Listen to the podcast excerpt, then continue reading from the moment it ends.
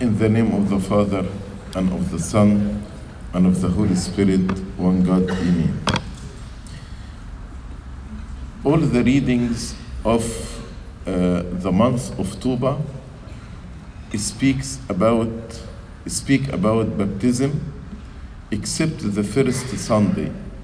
The first Sunday of Tuba comes after the feast of Nativity. That's why first Sunday speak about the acceptance of the Gentiles to emphasize that our Lord Jesus Christ in his incarnation he came not only for the Jews but he came for everybody. So the first Sunday speaks about the acceptance of the Gentiles to be among the family of God. But from the second Sunday to the fourth Sunday, because during this time we celebrate the feast of Epiphany, the baptism of our Lord Jesus Christ. So the reading of these three Sundays about baptism. And as you heard in today, uh, Jesus and his disciples came into the land of Judea, and there he remained with them and baptized. Then a dispute happened between the disciples of John the Baptist and between the Jews about purification. And people start to see that Jesus is baptizing and making more disciples than John.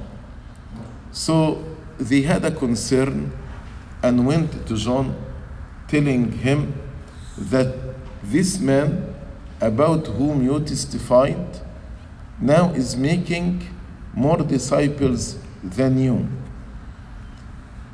And John the Baptist uh, mentioned that Jesus is the bridegroom, and he who has the bride is the bridegroom. And he described himself as the friend of the bridegroom. So when he see the bride coming to her bridegroom, the friend of the bridegroom, John the Baptist, is happy and joyful. And he said, Now my joy is fulfilled. He, the bridegroom, must increase, and I, the friend of the bridegroom, must decrease. And this concept of the bridegroom is one of the very important concept in the scripture. We see how John the Baptist described the Lord Jesus Christ as the bridegroom. Also, the Lord Himself, in the parable of the five wise virgins and the five foolish virgins, described Himself as the bridegroom. And not only that, but He described the second coming is the time of the consummation of the wedding, also uh, consummation of the marriage. Also, uh, St. Paul, in his letter to Corinthians, he said, I betroth you to present to Christ a chaste and pure virgin. And in his letter to the Ephesians, chapter 5, how the Lord actually washed the church and purified the church and cleanses the church in order to present her to himself as a chaste and pure uh, bride with no spot or wrinkle. Also, in the book of Revelation, uh, we read about the wedding of the Lamb, the Son of God, and the supper of the wedding of the Lamb. So, this metaphor or this description of Jesus Christ as the bridegroom was repeated several times in the scripture. So, why this description is very important? Also, we notice in the Old Testament that uh, many of the fathers met their brides at a well. When Abraham sent uh, Eliezer to find a bride to his son Isaac, Eliezer met Rebekah at a well. Also, Jacob, when he went to his uncle to look for a bride, he met Rachel at a well. In the New Testament, the Lord Jesus Christ also met the Samaritan woman at a well. And the Samaritan woman actually represent all of us who were sinners and lived our life in sin. But as the Lord purified and cleansed the Samaritan woman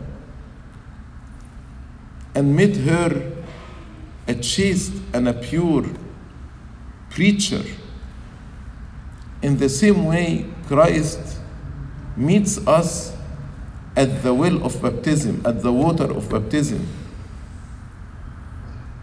to cleanse and purify us and make us for Himself bride.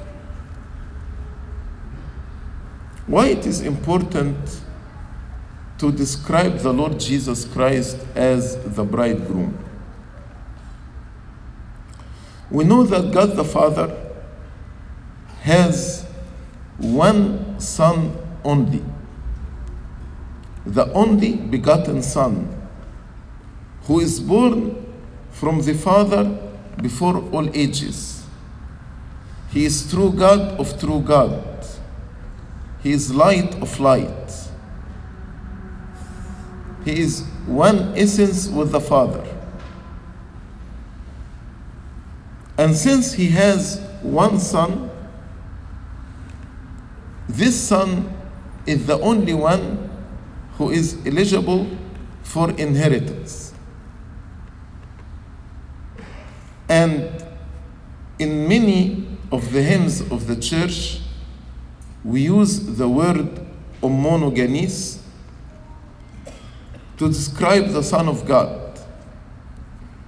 And monogenes, mono means one or only. Genes means begotten. So monogenes means the only begotten, the one who is only begotten from the Father.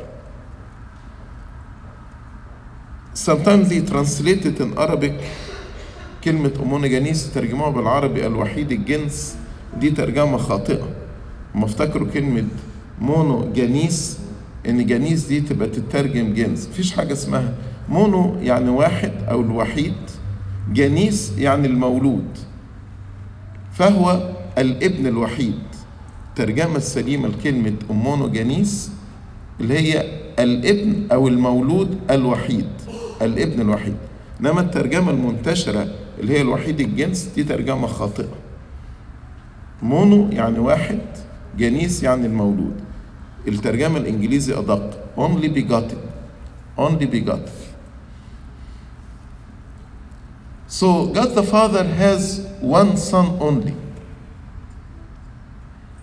and we are His servants So in order for us to be children of God the Father, He sent His Son as the bridegroom. And the Son proposed to us. If we accept Him, then a real marriage will happen between the Lord Jesus Christ and the church, the bride. Real marriage, real union. So, in this real union, in the Son, we become children of God. Only in the Son. That's why no one can come to the Father except through the Son. No one.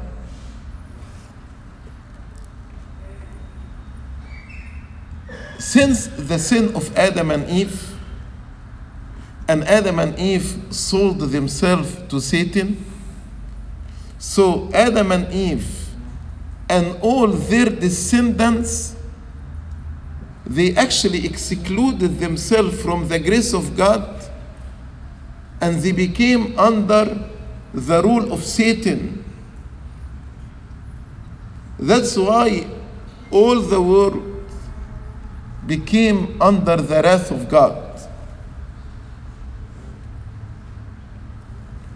When God sent His Son, if I accept the Son to be my bridegroom,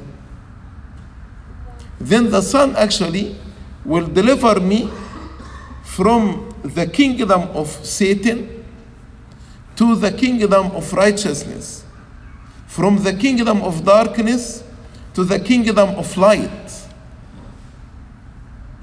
That's why you heard in the gospel of today, he who believes in the Son has everlasting life. When we believe in the Son, we will have everlasting life. But he who does not believe in the Son, he who rejects the proposal of the Son, he who rejects to accept the Son to be his bridegroom, shall not see life, because the only way to the life and the only way to the Father is the Son. He who does not believe the Son shall not see life, but the wrath of God abides on him. Because we already under the wrath of God since the fall of Adam and Eve. Because we excluded ourselves from the grace of God, and by our own will, we followed Adam and Eve, we followed Satan in Adam and Eve, and all the creation became under the wrath of God, under the sentence of death. But God, in His love, wanted to save the world. So He sent His Son as the bridegroom. And when we accept the Son, in the Son, we will be children of God the Father. Then we will see life and will have eternal life. Any marriage is performed by a priest, a steward of God. So, this marriage, this union between the Son and us, the church, the believers, who is performing this marriage? This marriage is performed by the Holy Spirit. How? In the sacraments of the church, as I will explain now. In the sacraments of the church. So we can say we are children of God the Father. We are children of God the Father. How? Through our marriage or our union to His only begotten Son, Jesus Christ. And how this union happened?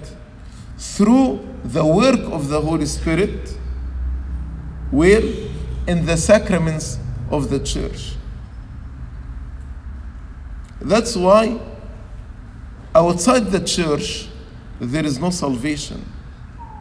Away from the sacraments of the church there is no salvation. We are children of God the Father through our union, our marriage with His only begotten Son, our Lord Jesus Christ, by the work of the Holy Spirit in the sacraments of the church.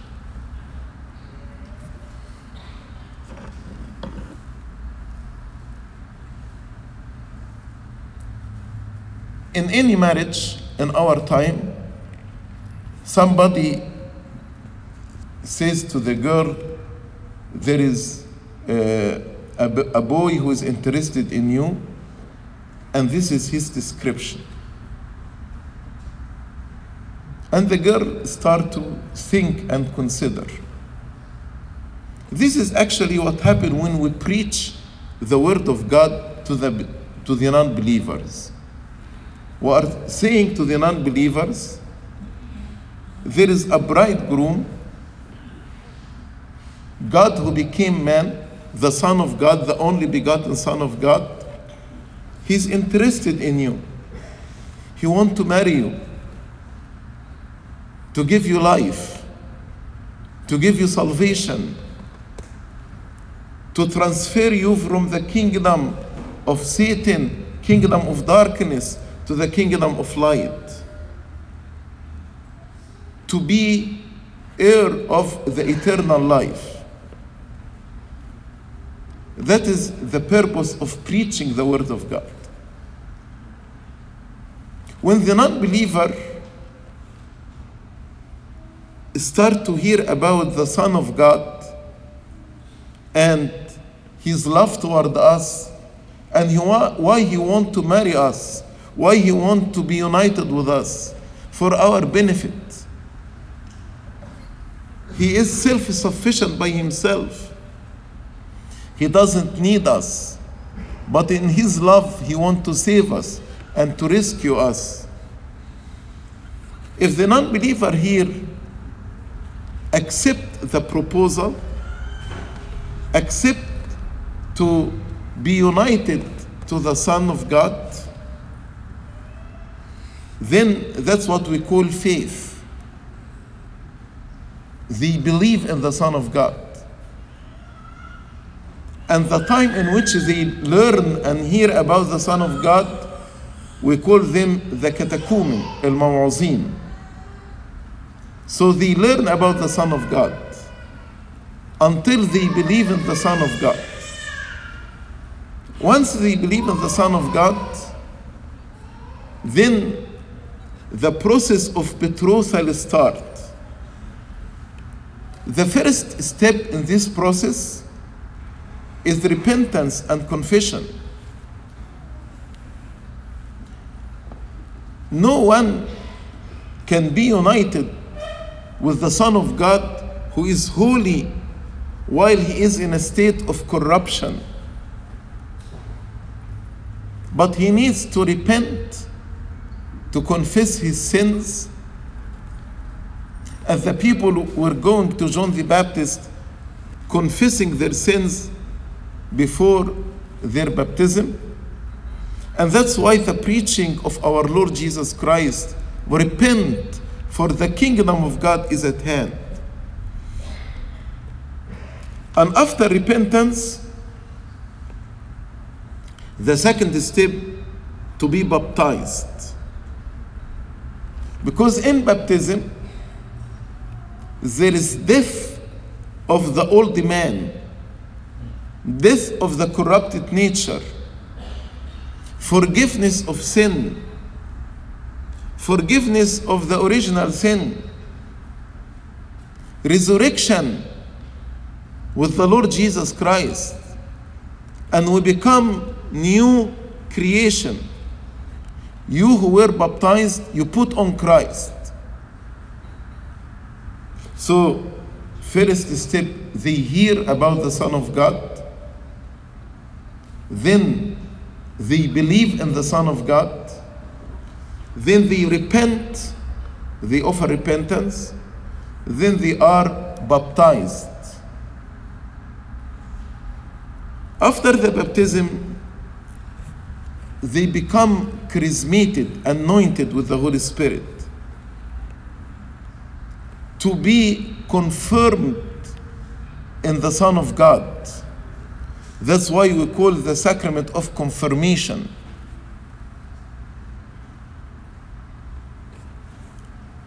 And In this sacrament, we consecrate the whole person to be dedicated only to Christ. So this bride is dedicated only to her bridegroom. Like when we anoint the chalice or paten with myron, means it's dedicated now to the service of God.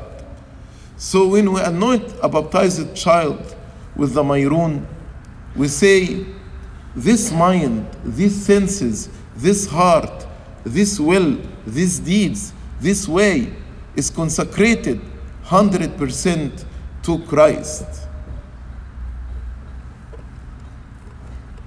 And after this, they partake of the holy body and the blood of our Lord Jesus Christ to be one with Him. He who eats my body and drinks my blood abides in me and I in him. You know, the marriage in the Jewish culture goes through three steps engagement, betrothal. Betrothal is like civil marriage. And then uh, the consummation of marriage. So, in our relationship with Christ, we go through these three steps. First, when we hear, I'm speaking like an unbeliever, he hears about Christ.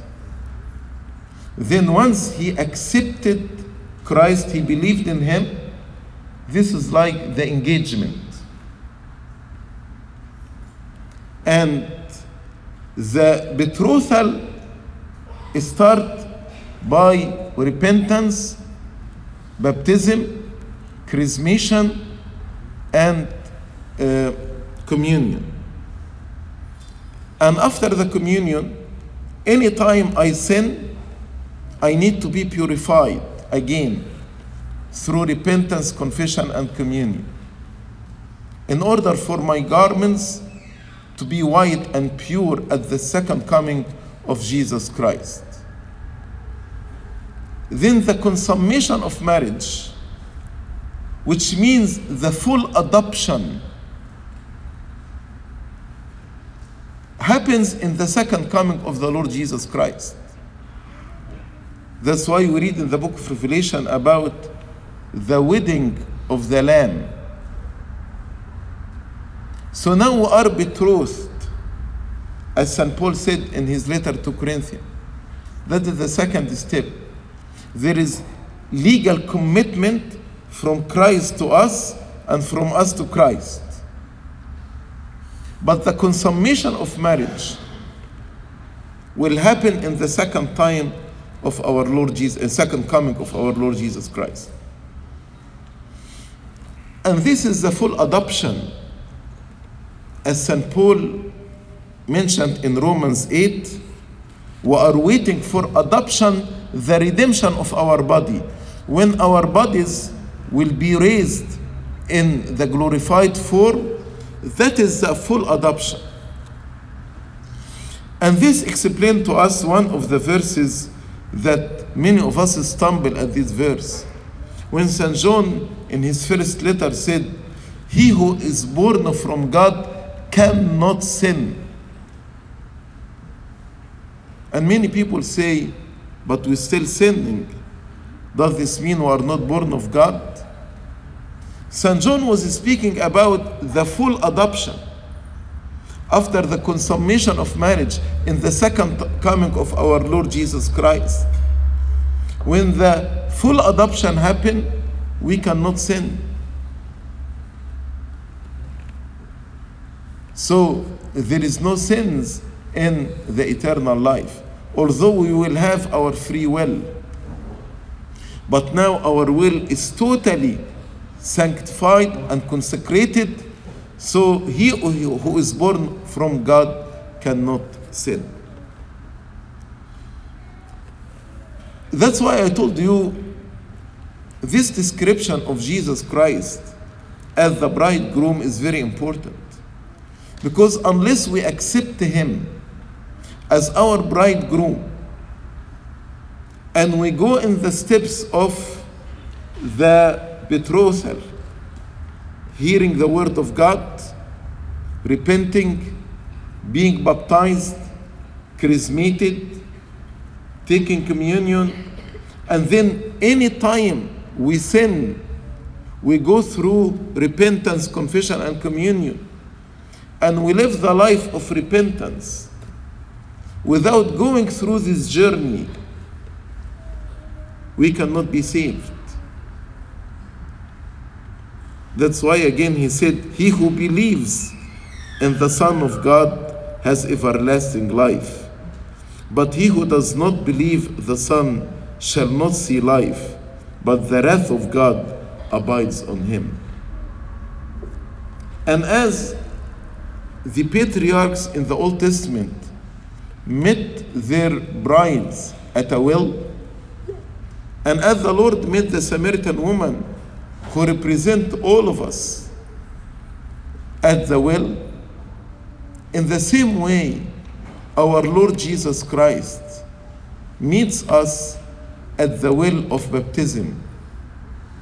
When we are baptized, we become united with Him, and now we are committed to Him, and He is committed to us and he gave us the pledge of eternal life by giving, uh, by giving us the Holy Spirit. That's why the psalm of today, we went through fire and water. Fire is the fire of the Holy Spirit. So in baptism, we are baptized from water and spirit. Spirit is the fire. We went through fire and water, and you brought us out into place of refreshment. After we go through the water of baptism and we are born again from the water and spirit, now we are in place of refreshment. We are not anymore in the kingdom of darkness, but we are the children of God. That's why he said, Bless our God, you Gentiles, and make the voice of his praise to be heard because he came to rescue us, to deliver us, to save us from the kingdom of darkness and transfer us to his own kingdom. Glory be to him forever and ever. Amen.